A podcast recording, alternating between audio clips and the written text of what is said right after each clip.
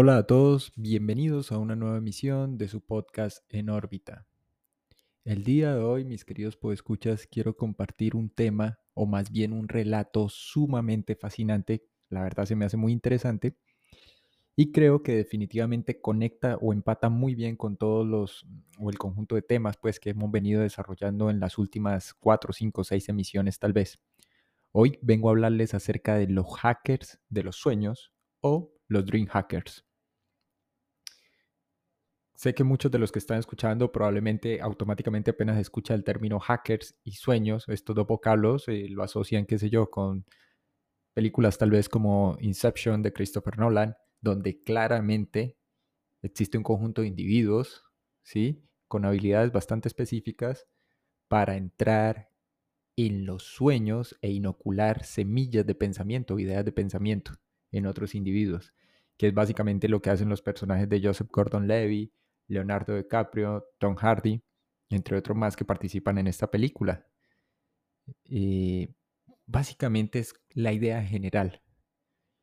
Conozco este relato y les debo ser francos, mis queridos podescuchas, es recién en este año 2023 y lo hago a través de una serie de intercambio de mails con una persona que venía escuchando atentamente las emisiones que íbamos transmitiendo a través de nuestras diferentes plataformas es esta persona quien me pone en contacto no solo con el tema, sino me suministra pues un material básico, tal como me lo explica, es escaso y es, es, escasa, casi que inexistente, nula la información que hay, por lo menos en español o incluso en inglés, en relación a los famosos hackers de los sueños.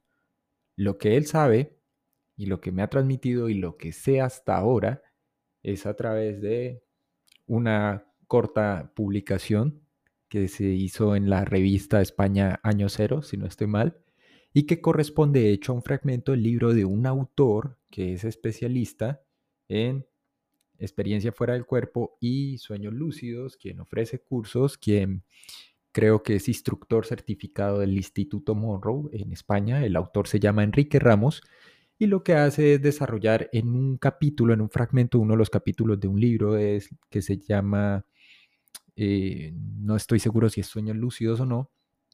Voy a verificar y, lo dejaré en la caja de descripción, por lo menos en YouTube, acerca de qué era, lo que hacían, qué era lo que hacían estos individuos y de qué trataba.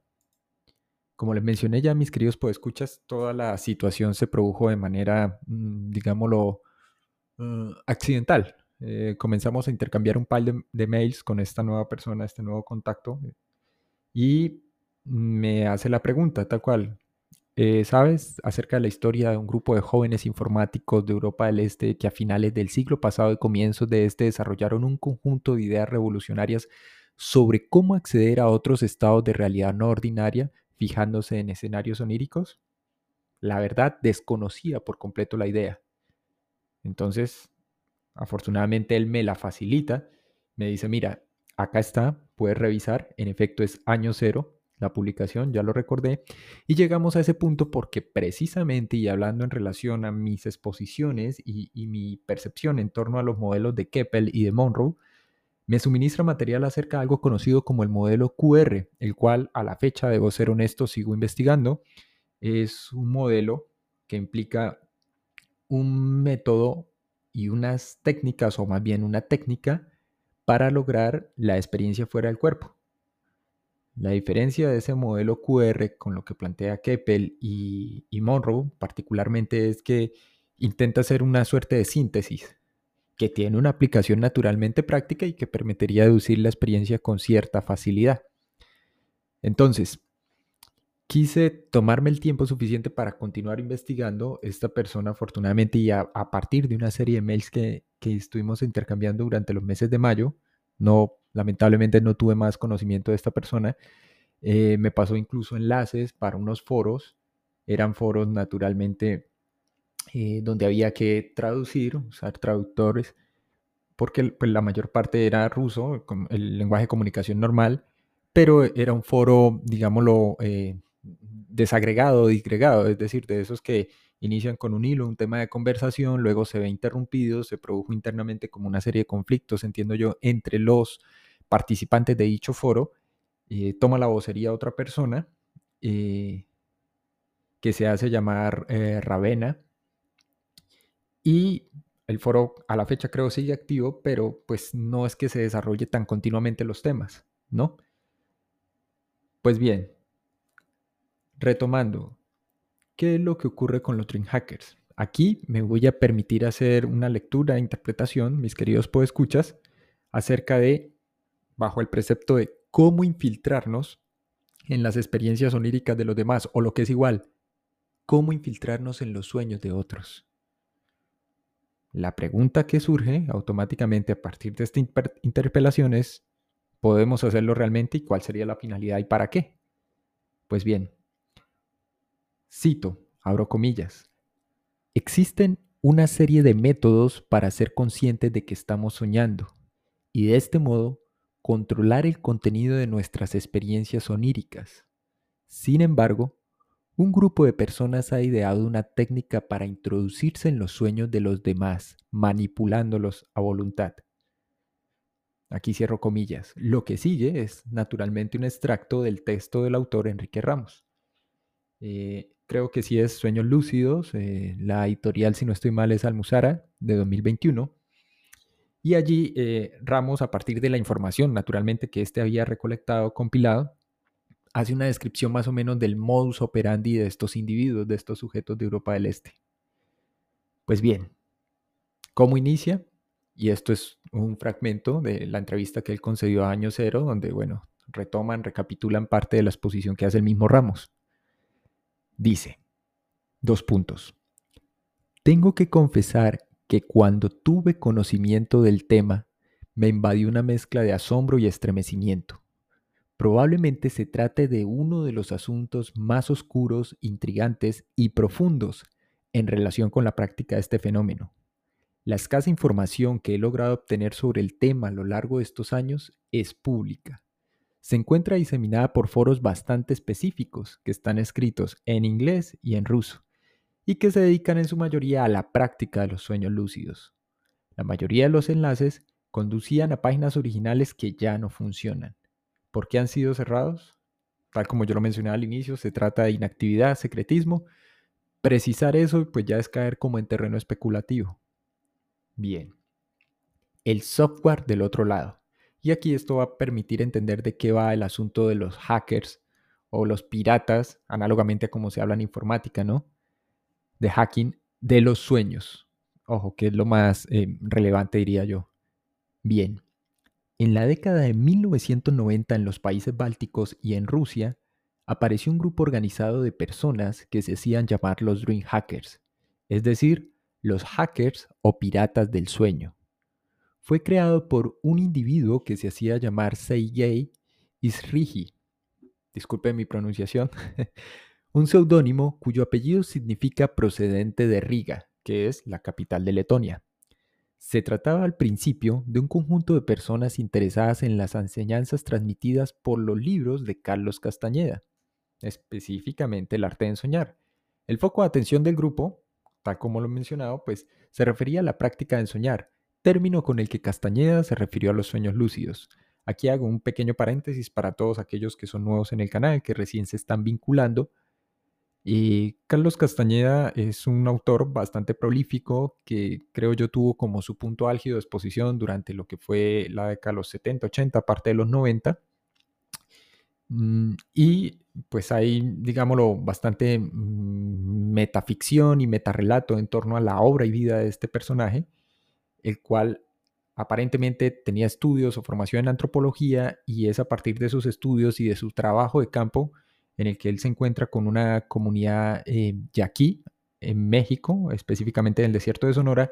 Allí entra en contacto con un chamán o un brujo, si se quiere, y desarrolla una serie de conocimientos y prácticas que lo llevan, en términos del mismo, a gravitar entre dos mundos, este mundo ordinario de vigilia que todos nosotros conocemos y eso que ellos llaman el otro lado, es decir, a través de sus técnicas y procedimientos lo que hace es ganar fuerza, energía para permear la capa de la realidad, ojo, y adentrarse o rasgar el velo, si se quieren, en los términos que yo mismo lo plantean.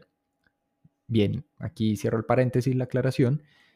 Pues bien, Recordemos, estos eh, piratas informáticos de esos países bálticos estaban interesados en replicar los experimentos o las experiencias que Castañeda relataba en sus libros, particularmente en, supongo yo, El arte de soñar. Dice, después de realizar enormes avances en el control onírico, Sergei y el resto de los compañeros descubrieron nuevos enfoques. Esto lo llevó a declarar que el conocimiento ofrecido en las obras de Castañeda se quedaba corto opinaban que el mundo de los sueños lúcidos tenía mucho más que ofrecer. Continuaron investigando y experimentando por su cuenta hasta que dieron con la clave que lo llevaría, según sus relatos, más lejos de lo que nunca habrían sospechado. Dijeron que habían logrado desentrañar el auténtico funcionamiento de los sueños. Y aquí, ojo, es cuando todo esto comienza a cobrar y es entendible el por qué muchas personas escépticas o con posturas medianamente racionales asumirían que, es metaficcional o que simplemente pues ya desborda con la fantasía. Sin embargo, tal como lo hemos visto a lo largo de las diferentes emisiones y contenidos, pues no hay nada totalmente escrito, determinado o cerrado en el ámbito o en el dominio de validez de las experiencias fuera del cuerpo y los fenómenos asociados con los estados de conciencia, los diferentes estados de conciencia y el espectro de conciencia, dentro del cual naturalmente entraría eso que llamamos sueños o soñar, independientemente de las connotaciones psicofisiológicas y de la explicación en laboratorio que hay en relación a la actividad onírica. Y naturalmente de corrientes de la psicología como la psicología analítica, el psicoanálisis, que se ocupan, diría yo, de manera suficiente y abundante acerca de este tema. Pues bien, los piratas informáticos afirmaron haber logrado desentrañar el auténtico funcionamiento de los sueños. Para sistematizar sus descubrimientos comenzaron a emplear un lenguaje similar al utilizado en informática. Ellos veían en los sueños una especie de archivo de solo lectura en una gran computadora, que en este caso era el cerebro. Y como tal, creían que ellos se en ellos perdón, se podrían insertar marcos, perdón, macros, macros, para ejecutar un código en su interior que cambiaría el funcionamiento del archivo onírico.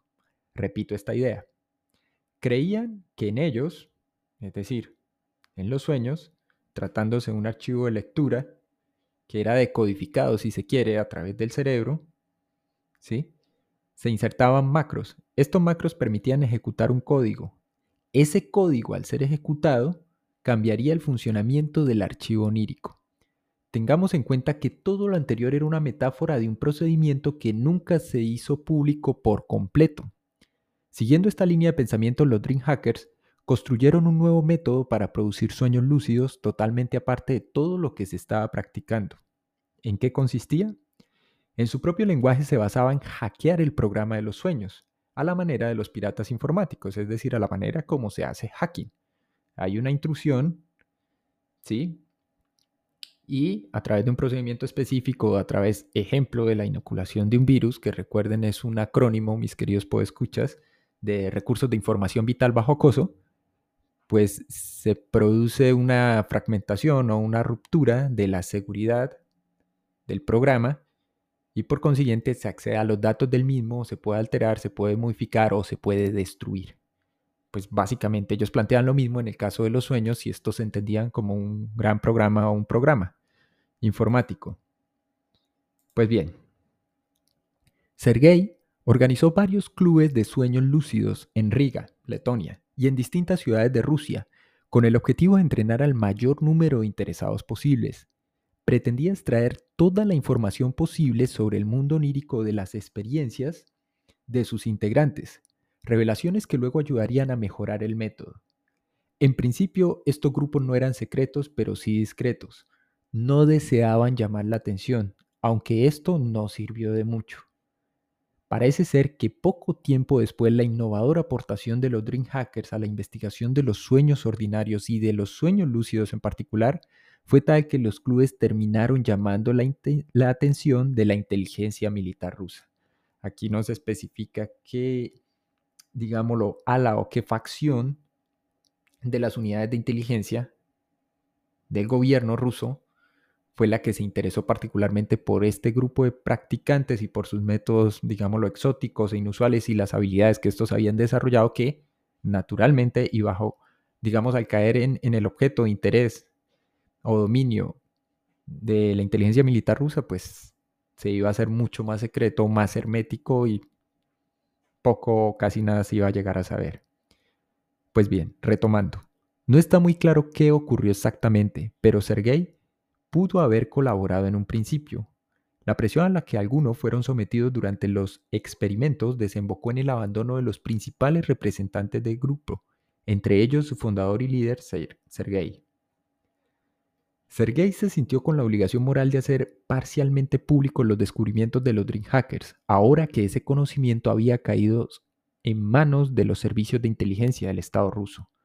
Para ello, ojo, en el 2001 Sergei abrió un foro en Internet donde los Dream Hackers comenzaron a intercambiar hipótesis, conclusiones y nuevas herramientas de trabajo para la práctica de los sueños lúcidos bajo el nuevo enfoque que estos habían desarrollado y lo inauguró advirtiendo a cada uno de los futuros miembros de la seriedad de la práctica a la que iban a acceder, indicando dos puntos, comillas, y se supone que esta es como el, preámbulo, el recibimiento con el que todos los que entraban, se suscribían al foro y comenzaban a participar y a intercambiar datos e información, tenían que vérselas o tenían que encontrarse.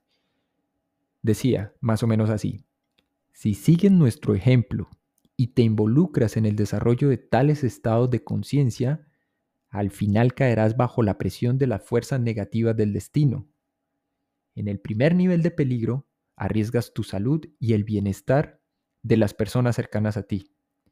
Algunos de ustedes podrán percibir tal raquetazo kármico como una prueba de madurez o como un espíritu endurecido. Para nosotros, esta ira de las fuerzas universales fue una completa sorpresa. Sufrimos grandes pérdidas. Por lo tanto, te ofrezco un método fascinante y efectivo de autoconocimiento que aún no ha sido explicado por nadie, que no se pega al puntero de los maestros y no se frota los dedos grasientos de la autoridad. No se frota con los dedos grasientos de la autoridad. Aquí hay una guía de acción.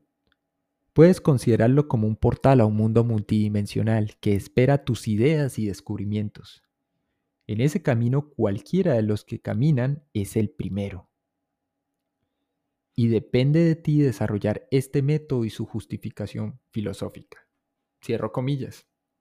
De la aclaración que naturalmente Sergei le hizo a todos los miembros activos y aquellos nuevos que se fueron vinculando en el foro. Pues bien, ¿en qué consistía el revolucionario método de los Dream Hackers? En Occidente solo existen dos grupos de técnicas que marcan maneras bien diferentes de practicar el control de los sueños lúcidos.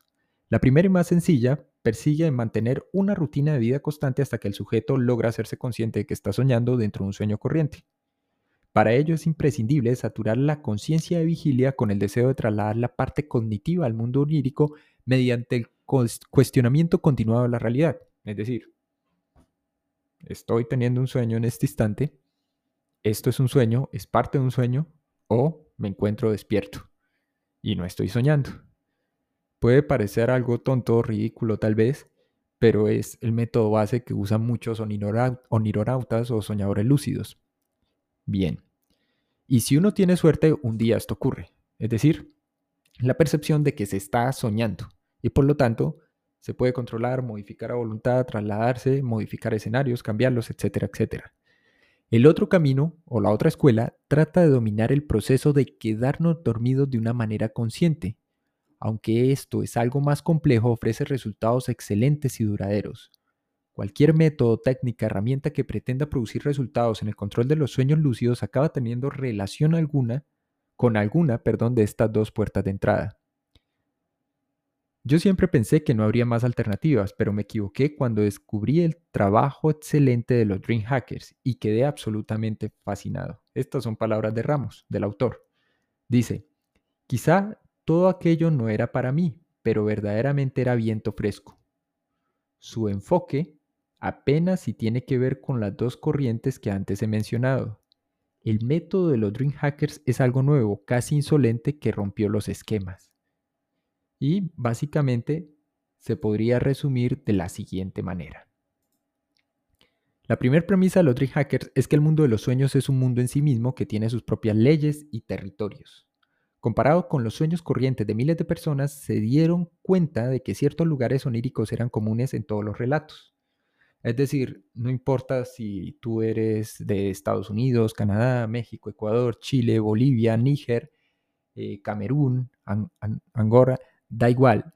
El punto es que habrán elementos comunes en el contenido de tu sueño y el sueño del otro y el sueño de este servidor y el sueño de cualquiera de los podescuchas que nos está en este momento oyendo o sintonizando. Pues bien, pensaron que se trataba de áreas de carácter arquetípico, por ejemplo, escuelas y universidades, desiertos, fábricas, túneles, laberintos, etc., siendo que estos lugares aparecían en los sueños de todos los individuos, se dedujo que el mundo de los sueños era una realidad que podía ser cartografiada o mapeada, si se quiere, o escaneada. Por tanto, su método comenzaba con la elaboración de un mapa de sueños. Desarrollaron entonces, para tal fin, técnicas específicas que ayudaron a los soñadores en la construcción de su propio mapa. El primer paso era potenciar al máximo la habilidad de recordar los sueños ordinarios al despertar, para poder realizar un posterior análisis y registro. Como parte de su método secreto se utilizaron ciertas rutinas para el procesamiento de la información que solo los Dream Hackers conocían. El propósito de estas rutinas era hacer eficiente el proceso de elaboración del mapa de sueños. Uno de estos métodos consistía en la retroalimentación entre los miembros del grupo efectivamente, ya que el mundo onírico era para ellos un mundo en sí mismo, Así que los Dream Hackers estaban obligados a contarse los detalles de sus respectivos sueños. La información de uno sería aprovechada por otros para completar los mapas personales y así esto aceleraba el proceso. En los foros naturalmente comenzaron a intercambiar información valiosa, ¿sí? aunque parcial sobre la manera de confeccionar los mapas lápiz y papel, un cuaderno, una libreta de sueños, que es lo que se suele recomendar dentro del mundo de los onironautas para comenzar a estructurar, a configurar y a recordar el contenido.